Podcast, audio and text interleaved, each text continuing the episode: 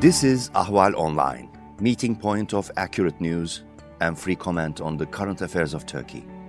Welcome to our podcast series.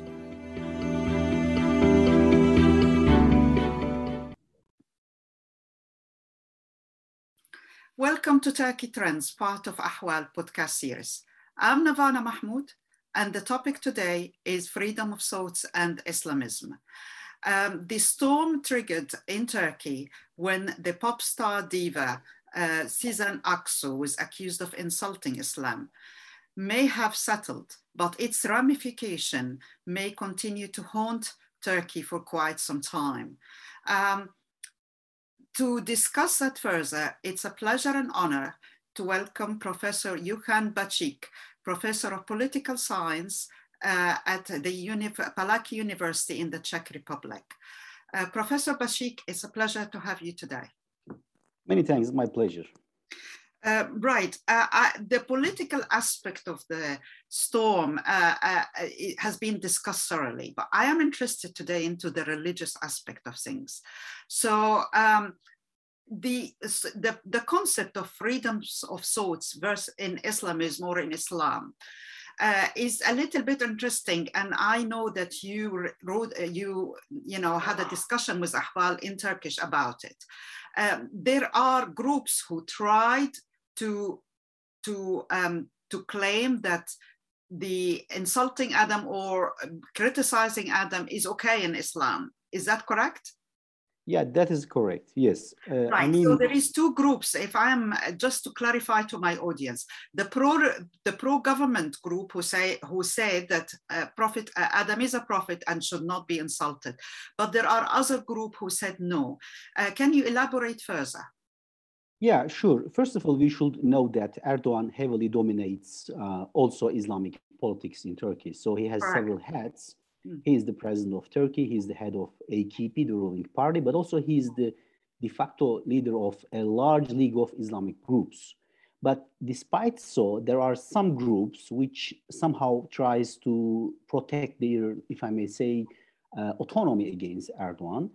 Uh, so those groups, when they face problems, inter- I mean problems about religion, uh, interpretation of religion, in the case of this Diva Sezen Aksu, they are trying to challenge Erdogan uh, by religious arguments. And interestingly, sometimes also seculars join this because even the Kemalists, at least some of them, believe that given Turkish people are now very religious, it might be better to challenge Erdogan by using religious arguments. So when Sezen Aksu was blamed for, uh, let's say, uh, denigrating prophet or just you know a kind of blasphemy reminding some examples like in malaysia those groups argue that in terms of islamic perspective it's not something uh, that we should be angry about that because quran even uh, describes uh, people uh, ordinary people as well as prophets as ignorant. So this is a way i think which is developed in turkey developing in turkey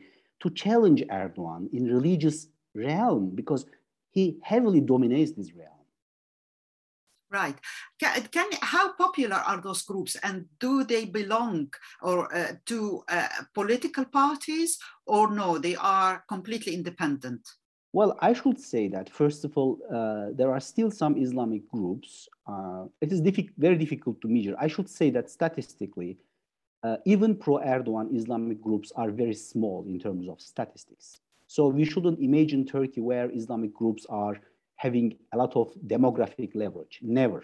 But the problem is they have a huge capacity to, let's say, legitimize or manipulate Islam. So even the biggest, the largest pro or anti-Islamic group in Turkey is demographically very small. So uh, it's very difficult to speculate on that. But still we have some groups I, let me give some examples, such as Nurcu Group Yeni Asya, mm-hmm. for example, is critical of Erdogan. Uh, or despite its oppressed heavily, Gülen movement has some kind of social basis in Turkey. Also, we have intellectuals, independent intellectuals, such as Ilhami Güler, historicist, or let's say modernist, uh, who are critical of Erdogan's way of interpreting Islam. And also, I should add, even the Kemalist Party, uh, Republican People's Party, I may, if I may say, since 19, to, uh, 2019 is using religious arguments uh, even to challenge Erdogan. So in this case, we have quite interesting example where seculars, because this, this has its origin in the belief that to challenge Erdogan, we should for a while pause secular argumentation because it's not possible to persuade you know, religious people on religion by using secular arguments. So paradoxically, we have even the Kemalist groups, secular groups, uh, using extensively religious arguments on this case. But going back to your question, it's very difficult to know their size in terms of demography, but I should say that Islamic groups are mainly uh, important for, for they, they dominate the narrative rather than their demographic uh, leverage impact. Right. I, I, I, you know, I relate to that point, and it's. I found it fascinating because in my native country, Egypt, there is also the same argument that we should not uh, debate uh, or the, you know, any religious group based on secular ideas, and we should just try to find a religious basis for it. Um, but before we move on, is those independent intellectuals who are critical of Erdogan, the Kemalists uh, who are trying to debate? Do you think the ordinary Turks are responsible, responsive to them or no? You, you mean the anti-Erdogan group? Yes, yes. Well, uh, well, here's the point. Turkey is a divided society, okay? Right. And all, every time we have two, if I may metaphorically speak, active volcano in Turkey. One is Islam versus secularism. The yes. other is Kurdish versus Turkish nationalism. And Erdogan is the master of surfing over them. So he always wants Kurdish issue and Islam part of politics, as we call it cultural politics. And uh, he, as I call him, he's the master of manipulating religion, nationalism together on Kurdish issue against secular, so and so forth. So, and in this regard, Turkish society is divided. So those groups who support Erdogan are ready to buy the arguments, okay? But critical groups, of course, are uh, are, uh, are not happy with this. So they are more close to, uh, let's say, alternative interpretation of Islam. Another factor is even among, let's say, families, uh, pro-AKP families, we have a new small group, but very, very interesting, uh, let's say, among urban, new urban groups, young people who are somehow bored with this traditional narrative of Islam. So one reason why Erdogan gave up, you know, a step back on this diva, Sezen Aksu, he's, he, he clarified his position saying that he was not directly targeting Sezen Aksu. Yes, I think it was mainly even among AKP supporters, among young people, young voters, there is a kind of now growing criticism against Sunni Islam in Turkey. I, I could say that we should wait, yet to wait to understand its impact in the long term this is the first time we see Sunni Islam is in, is in defense, defending itself. There is a growing intellectual criticism on Sunni Islam because it's very much pro-government. It's silent on human rights abuses. It's silent on labor rights. It's silent on, let's say, gender problems. But it is acting. Sunni scholars are acting, so they are blamed for that, just to legitimize uh, Islamist politics, mainly the government. So I think it's growing right now. For the first time, I could say that in modern Turkish history, we see Sunnism is under heavy criticism. That's fascinating, fascinating, because I you know, partially, not all. I read your book about uh, resistance of modernity in, in Turkey. Uh, uh so uh, you say, I, I came, I saw the opposite. Uh, initially, there was, a there was pro-modernity and now there is resistance of modernity. But your book is had changed my concept. Clearly, there was this resistance before, but now you are you're you're saying for me, if I understood you correctly, that there are people who fed up with all this and they are, you know, saying that we had enough from this Sunni Islam uh, uh, pushing into politics. Is that correct? Yeah, but as I said, it's just like as the society divided. So you see right. this new understanding among Uh, if I may say, anti-AKP. So in this regard, I can describe Turkey, religious groups are becoming Salafi, okay? But right. anti-AKP groups, which were once Sunni, are becoming critical of Sunnism. So both groups are going to different directions. So Erdogan's strategy is to maximize Islamization, if I may say. So Erdogan is pushing the, if I, in, in this Turkish uh, perspective, the Salafi card, okay? So people yes. are becoming much more radical. So compared 10 years ago, we see much more Salafi discourse in Turkish mosques right now. But on the other hand, the other groups are gradually abandoning this traditional Sunni narrative. They don't find it morally correct. They don't find it, let's say, even epistemologically correct. So we see more intellectuals, more Sunni scholars, former Sunni scholars writing, speaking against traditional Sunnism. But it's not to mean all society are changing. No, as I said in the, uh, previously, Erdogan is quite successful to, let's say, radicalize the Sunni groups who follows him. But on the other hand, the, the picture is quite different on the contrary on, in other groups. So yeah, yeah, I mean, we have some people uh, right now in Turkey who are becoming much more critical. The reason is, from that perspective, uh, the reason why we have authoritarianism in Turkey, why we have corruption in Turkey, is not only about actors,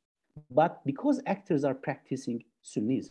So they see those groups, those intellectuals. I gave several, uh, some of the some of their names such as Ilhami Güler, Mustafa Öztürk, so, so, many others, or Mustafa Islamoğlu. These are leading public Islamic intellectuals. Their main argumentation is that Turkey has a lot of problems under Erdogan because he is practicing Sunnism. So Sunnism is presented to Turkish public as the paradigmatic origin of problems. So if you keep doing according to Sunni Islam, then you're going to have problems because Sunni Islam has no capacity to criticize government historically. Sunni Islam has no capacity to propagate morality in, in business ethics for it. It's just morality based on rituals, going to mosque, praying, fasting. Absolutely. So Absolutely. this is, yeah, this is quite interesting in this regard, I would say so.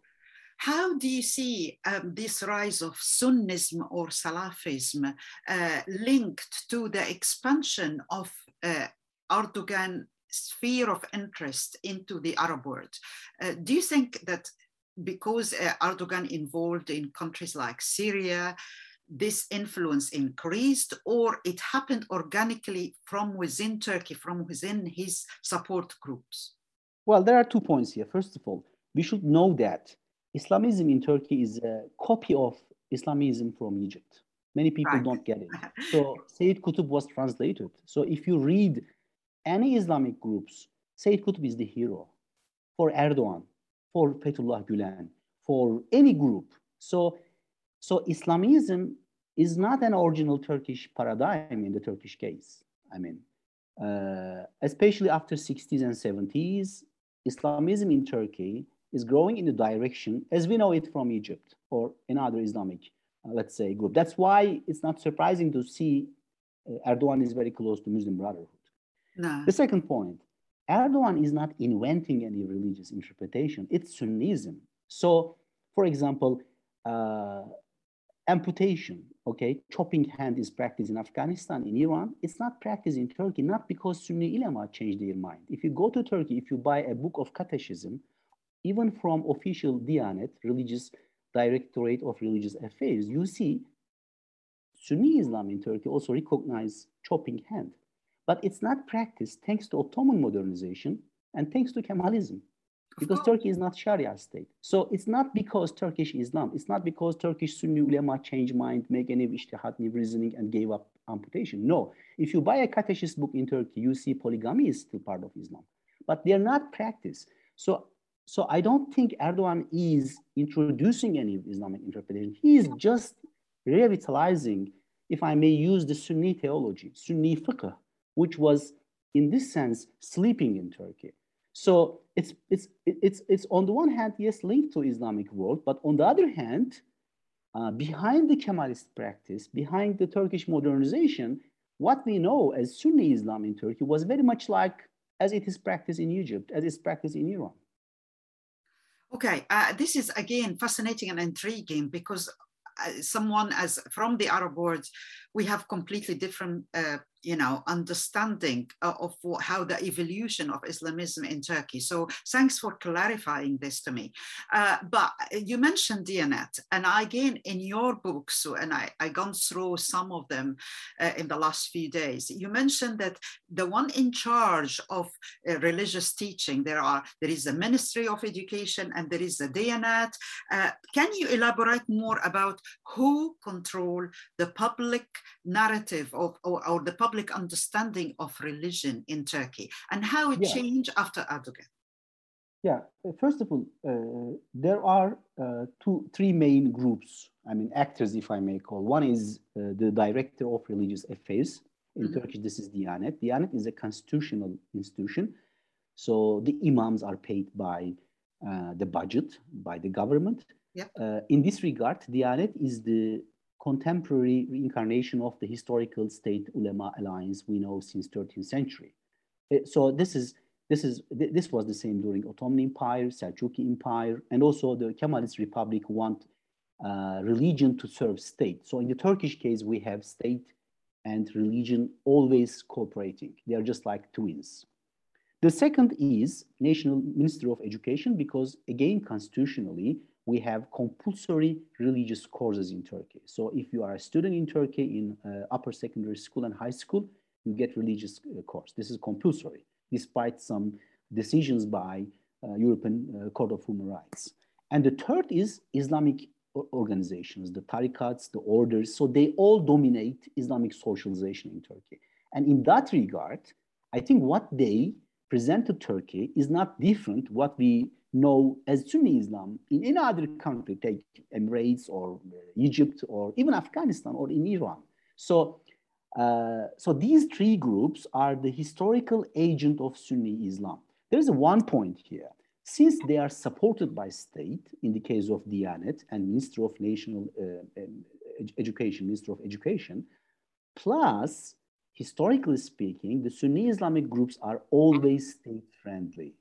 I mean, Sunnism is a state-friendly religion. You never have a, uh, let's say, anti or a kind of opposition movement among Sunni groups, which means Sunnism dominates Turkey, not because it is intellectually correct, not because it is intellectually fascinating, it has power.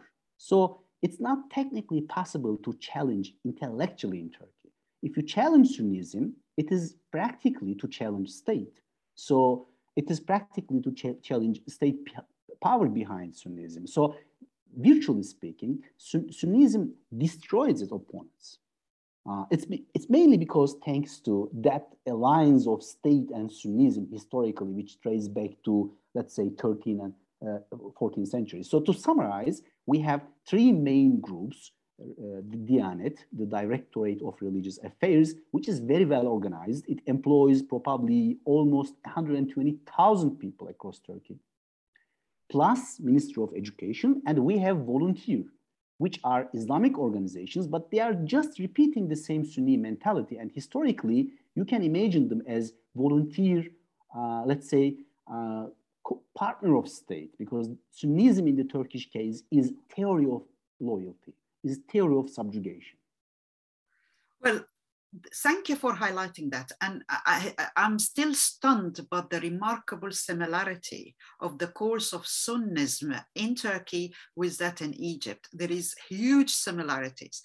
Uh, uh but now, which leave me with the last question, uh, you clearly said that uh, challenging Sunnism or the religious authorities with all their three parts is challenging the state. That's why there are no reformation of sorts in Turkey, if I understand correct. But can you highlight are there are any reformers now? I am aware of the historically the 19th century Ottomanism and how there was a lot of efforts to reform the thoughts of Islam and how there was a lot of intellectuals at that time. But what about modern time now? Any reformers, uh, reformers, and I'm not saying academic, I'm saying people who, who managed to gauge the public.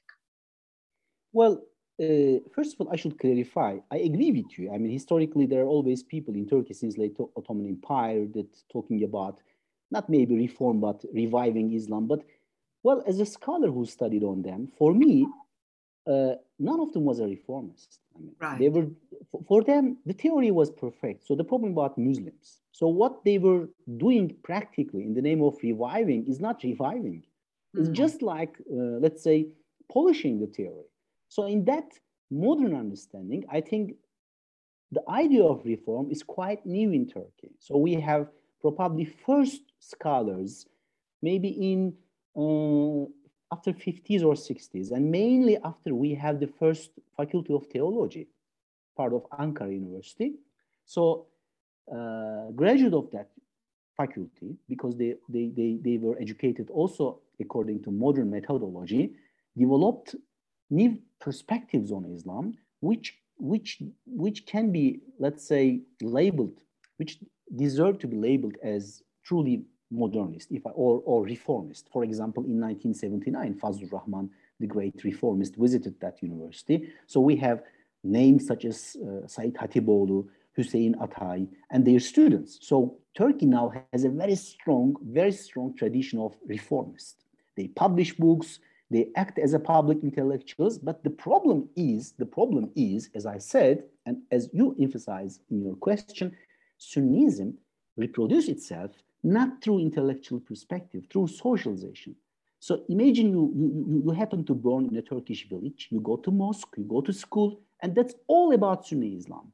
So the penetration capacity of reformists in Turkey are very limited because Sunnism reproduces itself not through intellectual engagement, but through sociology, so, socialization. So you, you, you, you get it as a habit. You just take it as part of a natural part of your life. Maybe at university, maybe later you engage some intellectuals who criticize Sunnism. Otherwise, it's completely a natural part of Turkish socialization. That's why Turkey now has a very strong intellectual tradition of reformists, but their penetration capacity is highly limited.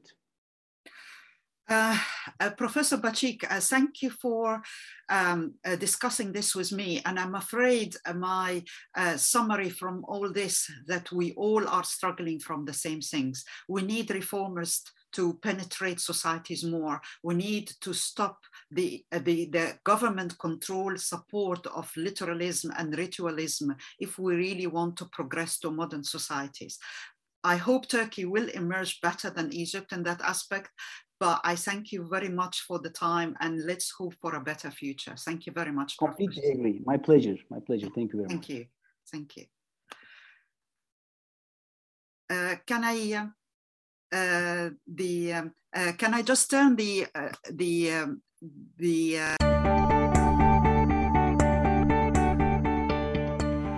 You can follow Ahval News Online podcast series through Apple Podcasts, Spotify, YouTube, Google Podcasts, SoundCloud, and Spreaker. All you need to know about Turkey is here for your ears, mind, and attention. Thank you for listening to our podcast.